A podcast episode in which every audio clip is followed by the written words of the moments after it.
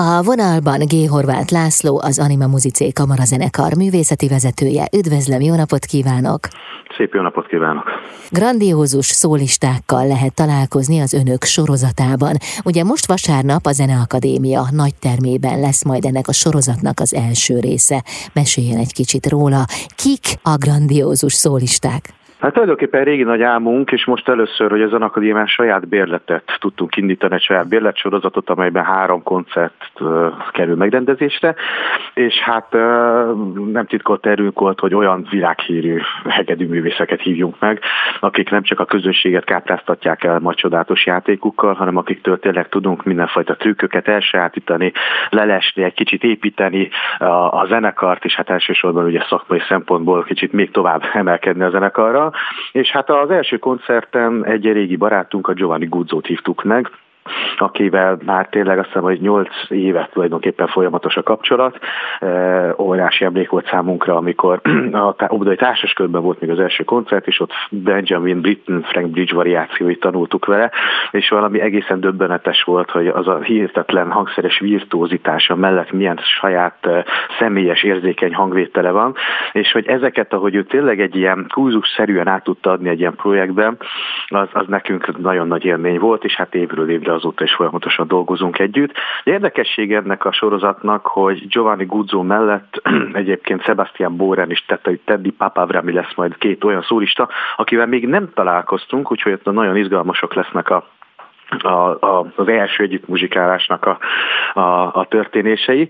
De hát ami az érdekessége az nem ez, hanem az, hogy ezeket a műsorokat, amiket megálmodtunk ebbe a koncert sorozatba, itt lényegében a, a szólistáknak az igényeihez, az ötletéhez alakítottuk ki. Így az első koncertnél is Giovanni Guzzo volt tulajdonképpen, aki összeállította a műsort. Itt a zeneszerzőket külön bemutatnom nem kell, hiszen Haydn, Mozart és Beethoven, a három óriási bécsi klasszikus komponistának a művei csendülnek majd fel ezen a koncerten, héten, november 27-én vasárnap este fél nyolckor a Zeneakadémián, és hát tulajdonképpen itt a Giovanni Guzzo az mindent megmutat, amit csak egy szakmai pályafutás alatt meg lehet mutatni, hiszen koncertmesterként lesz jelen a Haydn nyitányban, amely a Lakatlan Sziget nyitánya, egy elképesztően izgalmas darab, mi még nem találkoztunk vele a zenekarral, úgyhogy ez számunkra tényleg a, talán a legnagyobb öröm és találkozás ezen a, ezen a koncerten. Ezt követően hegedi szólista lesz majd Giovanni Guzzo, Guzzo Mozart Árdúr hegedű versenyét fogja előadni, amely a koncerttermeknek talán az egyik legismertebb Mozart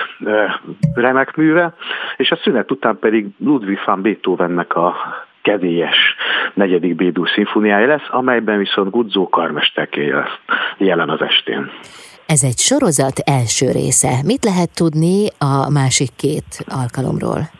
Hát a másik két alkalom is március másodikán, illetve április 22-én ugye szintén a Zenakadémia csodálatos dísztermében kerül megrendezésre. Márciusi koncerten Sebastian Bóren, svájci hegedűművész lesz majd a vendégünk. Nagyon újszerű műsorral készülünk majd a közönségünk számára, hiszen Sebastian Bórán kívánsága volt, hogy egy magyarországi bemutatót, Peteris Vasks zeneszerzőnek a hegedű versenyét játsszuk el majd ezen az estén, mely az Északi Fény alcímet viseli, és hát ez tényleg egy nagyon izgalmas kompozíció, és nagyon készülünk majd rá, egy ilyen bemutató műnél mindig ugye sokkal intenzívebbek az előkészítő munkák, és emellé álmodtuk meg ezt a fajta hát milabusnak vagy borongós hangulatú uh, darabokat, amik körbeveszik ezt a hegedűversenyt. Egy kvázi nyityánkény Samuel Barber adagiója uh, hangzik majd el, melyet hát Bernstein úgy jellemzett, hogy a világ legszomorúbb zenéje. Aztán tényleg az Északi Fény című kompozícióban egy picit azért már itten kisüt néha a nap is, lehet, hogy csak egy-két hónapra, mint ugye az északi féltekén, de a, a szünet utáni darab tulajdonképpen számukra a legnagyobb kihívás majd Franz Schubert Halál és a Lájkája című tényleg grandiózus kompozícióját a kamazanekarral elő fogunk adni.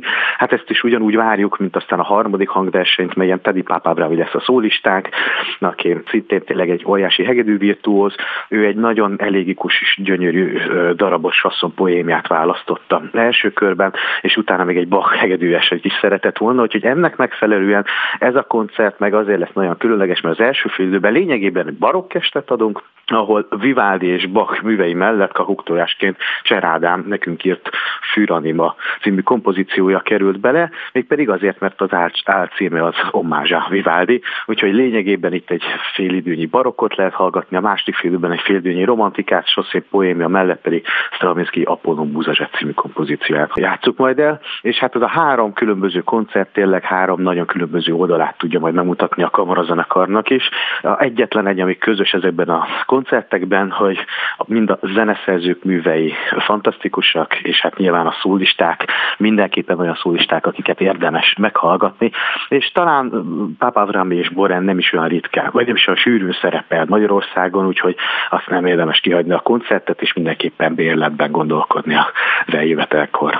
Milyen jó volt önnel beszélgetni, már csak azért is, mert érinthettük a jövő tavaszt, és hát majdnem a nyarat is, mondjuk az csak majdnem, de olyan reménykeltő, hogy egyszer ez is eljön, hiszen már programot is lehet szervezni márciusra, hát áprilisra.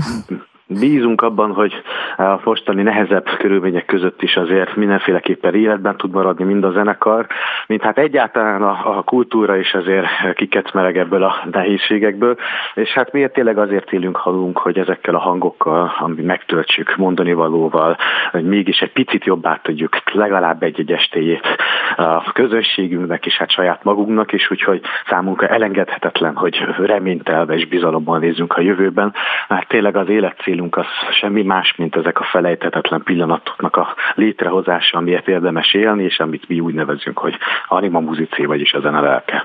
Nagyon szépen köszönöm a beszélgetést, varázslatos koncertet vasárnapra, és azután is sok sikert. Nagyon szépen köszönöm. G. Horváth László volt a vendégem, az Anima Muzicé Kamarazenekar művészeti vezetője itt az Intermedzóban.